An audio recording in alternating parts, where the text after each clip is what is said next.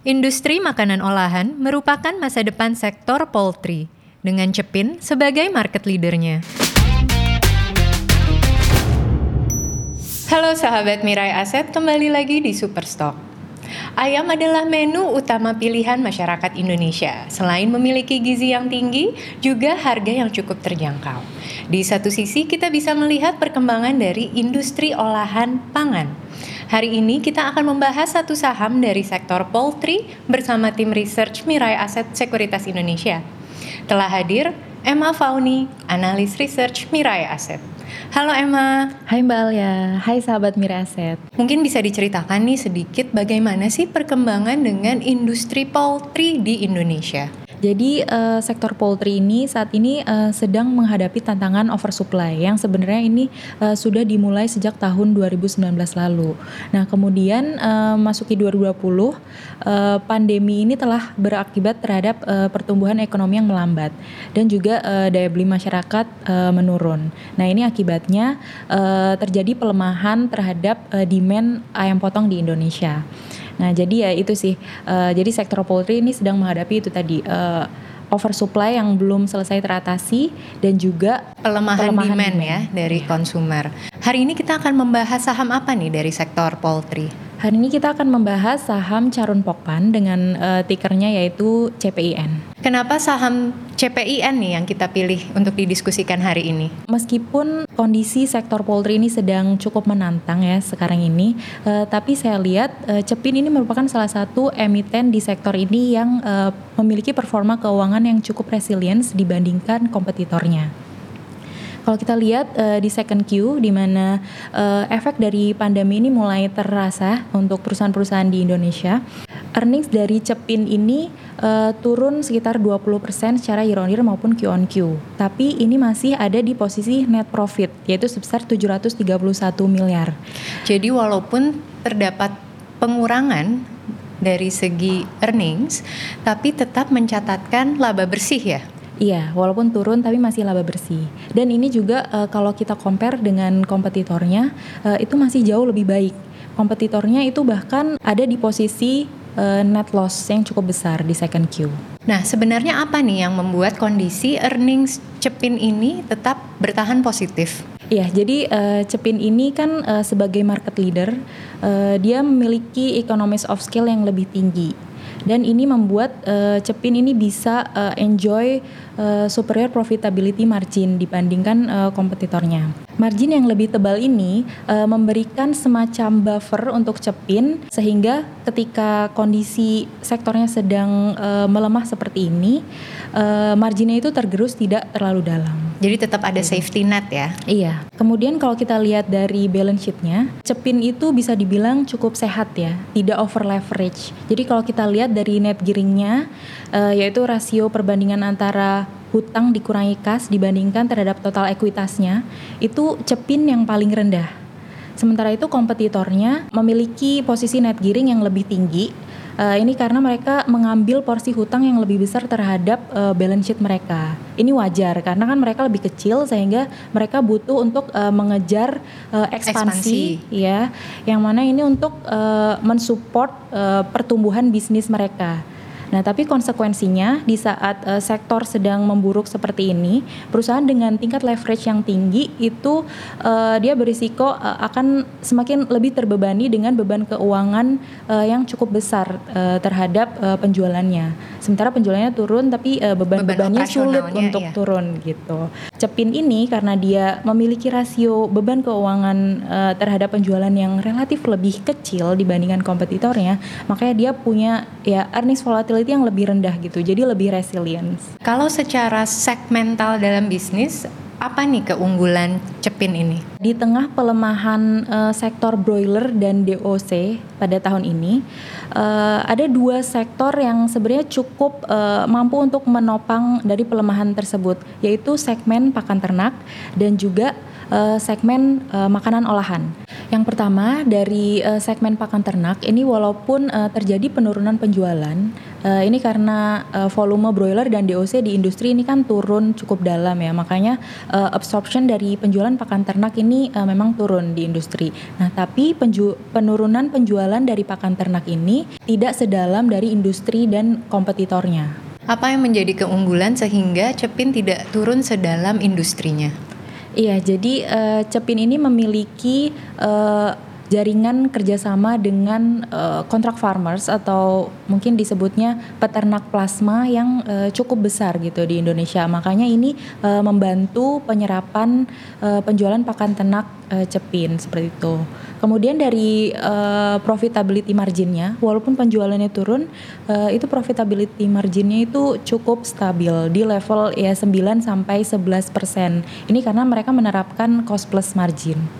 Kemudian yang kedua dari uh, segmen makanan olahan itu di tahun pandemi ini terjadi uh, perbaikan performa keuangan. Ini disebabkan oleh uh, adanya peningkatan permintaan terhadap produk makanan olahan di Indonesia. Jadi uh, karena tadi kan segmen broiler DOC itu menurun, kemudian uh, pakan ternak juga penjualannya menurun. Uh, ini menyebabkan kontribusi dari uh, produk makanan olahan uh, ini meningkat terhadap consolidated revenue dari Cepin dari yang sebelumnya di 2019 itu uh, sekitar 8% sampai di tahun ini sampai first half 2020 itu jadi kontribusinya 10%. Kemudian secara profitability margin uh, itu juga cukup bagus ya dari uh, segmen makanan olahan ada di kisaran uh, 10 sampai 20%. Dengan prospek yang cukup menjanjikan di industri makanan olahan, bagaimana proyeksi ke depannya? Jadi kalau kita berbicara uh, segmen makanan olahan ini mencakup uh, proses food tidak hanya nugget, sosis seperti itu tapi juga makanan-makanan uh, uh, yang disuplai ke hotel, restoran, kafe seperti itu ya. Nah, saya lihat uh, ke depan prospek dari makanan olahan ini masih cukup bagus. Menurut saya ini merupakan masa depan dari sektor poultry ke depannya untuk saat ini memang kontribusinya masih cukup kecil ya, ada di sekitar 10 persenan tadi ya terhadap penjualan cepin. Uh, ini disebabkan memang uh, perusahaan-perusahaan poultry memang masih terkonsentrasi di sektor upstream dan juga midstream, yaitu pakan ternak, DOC dan broiler itu tadi. Apa yang menyebabkan mereka belum fokus ke downstream? Nah, memang masyarakat Indonesia ini uh, masih memiliki preferensi uh, untuk uh, membeli ayam potong dari pasar tradisional dibandingkan uh, pasar modern. Nah, ini juga sebenarnya yang uh, menjadi salah satu penyebab uh, pergerakan harga broiler di Indonesia itu masih uh, cukup fluktuatif gitu. Karena ya itu tadi sulitnya mengelola inventory dari komoditas ayam potong. Tapi ke depannya sih kita lihat uh, seiring dengan uh, berkembangnya middle class income household household uh, yang mungkin semakin menghendaki uh, pembelian kebutuhan-kebutuhan pokok dan juga salah satunya yang potong uh, di tempat-tempat pasar modern yang mungkin lebih praktis dan higienis. Ke depannya kita lihat makanan olahan ini uh, akan terus berkembang. Dengan banyaknya brand di industri makanan olahan, bagaimana positioning dari Cepin ini sendiri? Ya, jadi karena demand terhadap makanan olahan di Indonesia ini secara agregat uh, masih belum besar. Uh, jadi segmen ini memang masih uh, dalam masa pertumbuhan ya. Tapi Cepin uh, ini merupakan pionir di industri ini dengan uh, produknya yang mungkin uh, cukup familiar di masyarakat Indonesia yaitu brand Fiesta dan Cem. Uh, ini saat ini Cepin uh, sudah mampu membukukan uh, operating profit uh, yang cukup bagus. Bahkan bisa dibilang cukup stabil stabil, ada di level 10 sampai 20-an persen. Sementara itu, kalau kita compare dengan perusahaan-perusahaan listed lainnya yang juga memiliki segmen makanan olahan, sampai saat ini masih uh, membukukan kerugian sampai di operating levelnya. Jadi bisa dikatakan uh, segmen bisnis makanan olahan Cepin ini uh, cukup unggul ya. Jadi secara brand uh, itu merupakan top of mind uh, di kalangan konsumen Indonesia. Sementara dari bisnisnya itu juga uh, udah cukup settle, paling nggak udah bisa profit lah seperti itu. Adakah katalis positif yang dapat membantu kinerja Cepin beserta sektor industri poultry? Jadi mungkin uh, ke depannya yang perlu kita cermati adalah uh, jika nanti ada pemulihan ekonomi dan daya beli masyarakat uh, yang signifikan, mungkin ini akan berdampak positif untuk uh, emiten-emiten poultry. Dan menurut saya ke depannya uh, jika sektor ini recover, uh, Cepin ini akan memiliki kemampuan untuk recover uh, lebih baik dibandingkan kompetitornya. Bagaimana prospek dan valuasi saham CPIN ini ke depannya? Iya, jadi menurut saya secara jangka panjang uh, sektor poultry ini uh, memiliki prospek yang masih menarik ya, karena ayam potong ini kan merupakan uh, kebutuhan pokok dari masyarakat Indonesia. Kemudian ayam ini juga merupakan uh, sumber protein yang paling terjangkau dibandingkan daging-daging uh, yang lainnya.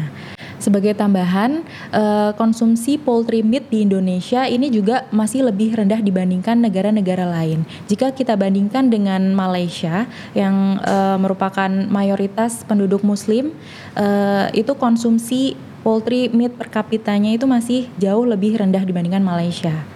Selanjutnya, uh, segmen makanan olahan ini juga kita proyeksikan uh, akan terus berkembang ke depannya. Dan kita lihat Cepin ini akan ada di posisi yang paling baik uh, untuk mengcapture pertumbuhan tersebut.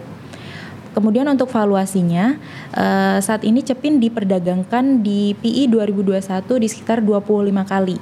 Ini ada di plus one standard deviation dari average forward PI selama 3 tahun kami lihat uh, Cepin ini layak untuk uh, diperdagangkan secara premium karena yaitu tadi dia punya earnings quality yang lebih baik, kemudian uh, superior profitability margin dan juga ya premium ROI. Menurut historical data, saham CPIN ini rajin berbagi dividen. Bagaimana dengan perkembangan pembagian dividen CPIN di lima tahun belakang ini? Iya betul. Jadi Cepin ini uh, memang rajin bagi-bagi dividen. Uh, selama 10 tahun belakangan itu Cepin konsisten membagikan dividen setiap tahunnya. Kalau dulu uh, dividen payout ratio-nya itu ada di kisaran 25 sampai 30 persen. Kemudian uh, di sekitar empat tahun belakangan ini dividen payout ratio-nya tuh naik, ada di sekitar 36 sampai 42 persenan lah seperti itu. Nah ini implikasinya uh, dividen yield-nya itu ada di ya sekitar 1 sampai 2 persen lah. Seperti itu Mbak. Terima kasih Emma atas informasinya. Sama-sama Mbak Alia. Semoga analisa saham Cepin yang memiliki valuasi premium juga keunggulan di sektor poultry tadi dapat memberikan insight untuk sahabat Mirai Aset. Sampai jumpa di episode Superstock selanjutnya. Happy cuan!